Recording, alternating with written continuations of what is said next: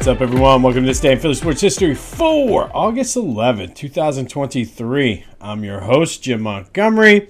Before we get into the episode, quick housekeeping. New Back to the Future is up and ready to go wherever you get your podcasts as well as YouTube.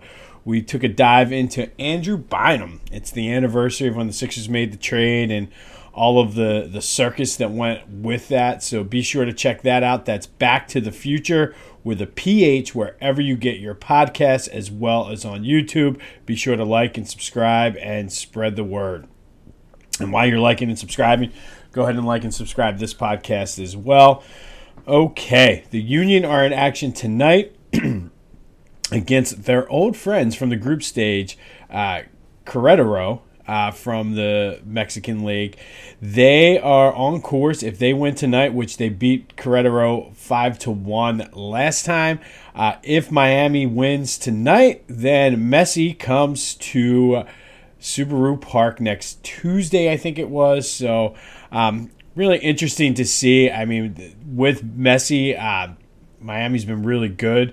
Uh, don't know how that's going to translate into more of the MLS season since this he came in and really he's been playing well during this tournament, uh, which the Mexican League just started. So we'll see. I mean, it'll be a good test for for both teams if they can take care of business tonight and set that up for next week. But more on that as we get there.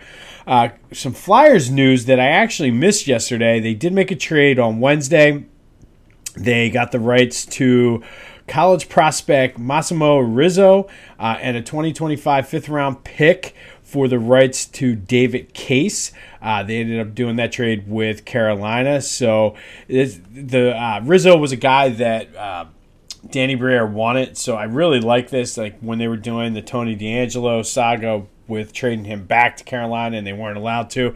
This was a guy that that Danny Briere kind of had earmark and had his eyes on. So the fact that he was able to get him and he really kind of worked to get him, like I'm going to give Danny the the benefit of the doubt at this point. Um, like I said, it's different than those other. Uh, we talked a lot about this with the Flyers, but it's different than the normal Old Boys Network because I feel Danny Briere went to the University of Pennsylvania Wharton Business School program on general manager, cap space, things like that. And he worked as an Italian talent evalu- evaluator, scout, all those positions, kind of worked his way up. So he did it the right way. So if he likes him and had his eye on him, I'm going to give him the benefit of the doubt. You know who else you should give the benefit of the doubt to?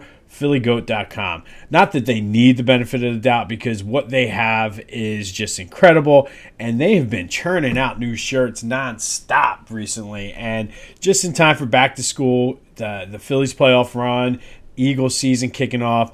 Uh, just go check them out. The brand new shirt that was just dropped yesterday uh, is an amazing Believe shirt that is has the Phillies pinstripes. So be sure to check that out. And the best part about this shirt is if you get it in a different color, technically you can use it for all the Philly sports teams. So it's one stop shop for for your your Philly sports apparel needs. Uh, but that belief shirt is hot. Like I said, I mean, I might as well just get an automatic Philly goat deduction out of my paycheck, so that way I can just I'm spending money there anyway, so I might as well just get it set up. But go to phillygoat.com. Be sure to use the promo code Jim Montgomery for your 10% off. It helps us out. It helps you out. Obviously, it helps Philly Goat out.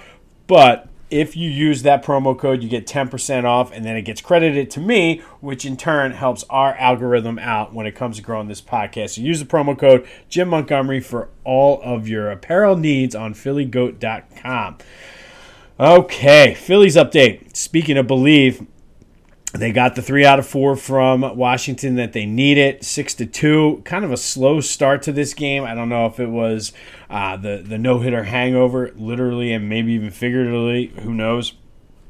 But then they had a, a home run explosion. Three two run shots by Turner, Castellanos, and JT proved to be the difference. A little bit of concern. Bryce left with what appeared to be back spasms. He's currently listed as day to day, so we'll see what happens. Uh, I know it's alumni weekend, and there's uh, Kruk said it himself on the game yesterday. So a lot of alumni coming in this weekend are looking forward to seeing Bryce play. So hopefully it's nothing major, and he'll be back out there. Uh, they are playing the Twins, which I think the last time I checked were the first place team in the AL Central. Uh, it's basically a two team race between them and Cleveland. Um, so it's not a, a, slouch of a weekend, but uh, the Phillies are, are re- really turning it on, so it shouldn't be an issue for them at all. Eagles in action tomorrow night in Baltimore. Uh, their big story yesterday, there were reports of some communication issues between the, the defensive uh, units. Uh, basically, I think between coach and personnel and getting on the field at the right time. Um, and I think you're going to have this, and I know it was a big topic on 94 WIP yesterday, but I think you're going to have this in the preseason with a new coach. Uh, you might even see it tomorrow on the, the game. Uh, but I'd rather this now than in a few weeks in uh, New England or that or Sunday night game. I think it's a Sunday night game, or is it a Monday night? The home opener against Minnesota. Uh, either way, you don't want to see it there. Uh, so better now, get that worked out. Um, and again, we'll have more on the defense later this month on this podcast. But I, I think get the kinks worked out now. Uh, you still have a month before the season starts, so there is time. I'm not that concerned uh, because, as Allen Iverson says, we're talking about practice, man.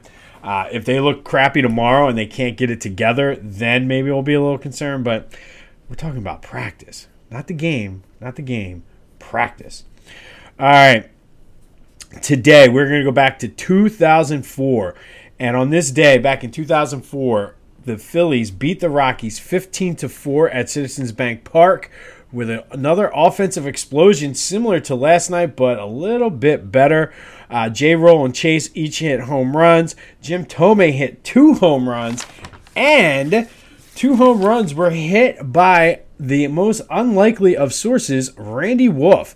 Wolf actually went three for three with three RBIs that game, uh, scored three runs, pitched seven innings, gave up four earned runs, had six Ks, and just continued the offensive explosion. So him and Thome both had two homers. Chase and J Roll went deep.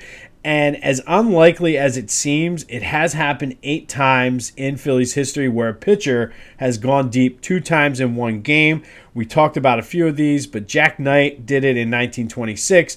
Phil Collins, not that Phil Collins, did it in 1930. Uh, he could feel it in the air tonight. Okay, I will stop with the dad jokes. Um, boom, boom, boom, boom. Never mind. Um, Rick Wise did it twice in 1971, once during a no hitter, which we talked about on this podcast. Larry Christenson did it in 1976, Randy Lerch in 78, Robert Person, which we talked about on this podcast in 2002, and then Randy Wolf uh, in 2004. I'm going to go on record and say I the likelihood of this ever happening again with the DH in both leagues is very, very slim. Never say never because you never know what's going to happen. Somebody like uh, Ohtani could do it. Uh, I'm saying, from my perspective with the Phillies, because this is a Philly sports based podcast, it's not going to happen in Philadelphia. I'm like 99.9% sure, kind of like the lottery odds. Like, I'm pretty sure I'm never going to win the lottery. Pretty sure this is never going to happen. But on this day, Randy Wolf went deep twice in a 15 4 win over the Rockies, joining the likes of Rick Wise, Phil Collins, and Robert Person as Phillies pitchers to hit two home runs in one game. Want more Phillies coverage? Check out our friends at 2008 Phils in the description wherever you're watching or listening to this, there is a link specifically for this day in Philly sports history listeners for 75% off a subscription, which gets you access to all of their posts. I talked yesterday about the. Uh, post on Trea Turner, um, and he just tugged. He talked about his kids' little league. Really hit home for me. So be sure to check that out. Uh, the subscription will give you 75% off. Like I said, access to all of the posts, the discussions, everything they have on their site behind the paywall. You get the 2008 World Series banner T-shirt. 2008 Phils will follow your Twitter account.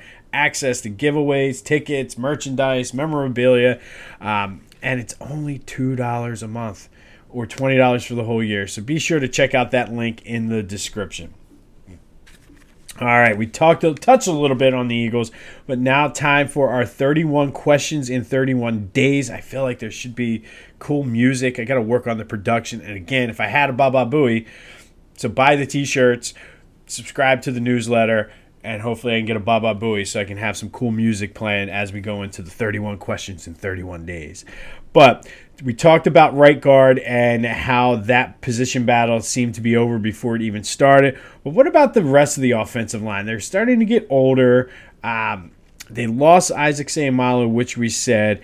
Um, and the health, I mean, they, for the most part, they've been relatively healthy. And when they've had injuries, I'm thinking like Kelce specifically and Lane Johnson last year, they've been able to play through it. So as they're another year older, you have to think that that's a legitimate question mark for this team. Overall, though, I think the offensive line has been the strength of this team, the bread and butter. Um, is the reason why Jalen Hurts is who he is. Um, it's the reason they won the Super Bowl in 2017. Um, Carson kind of blew that himself because he was one to not get rid of the ball and just hold it, held on to it too long.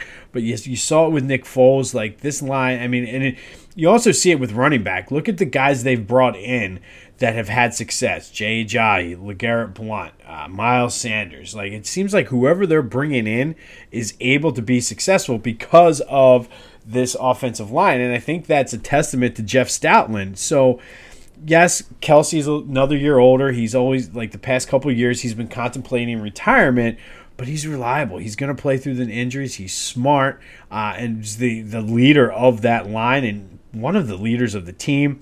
Lane Johnson is just one tough. I tried to turn down tone down my cursing somewhat, but he's one tough motherfucker. Like I mean, it is what it is. Say what you want about this, that, or the other. I mean, the dude played through like a torn uh, ab muscle or whatever last year. So he's going to be there uh, unless like body parts are hanging off, and then even then he still is going to try to find a way to play. Mailata or, and Dickerson are like the future. They're young, they're big. Uh, just saw a thing, a vignette or a package on them the other day. They're like best friends, which is kind of cool. Like, and the fact that they're playing next to each other, like I like that whole dynamic with them. We talked about Cam Jurgens yesterday, and I think the key to this offensive line is the depth and the guys that are put into position to be successful because of Jeff Stoutland.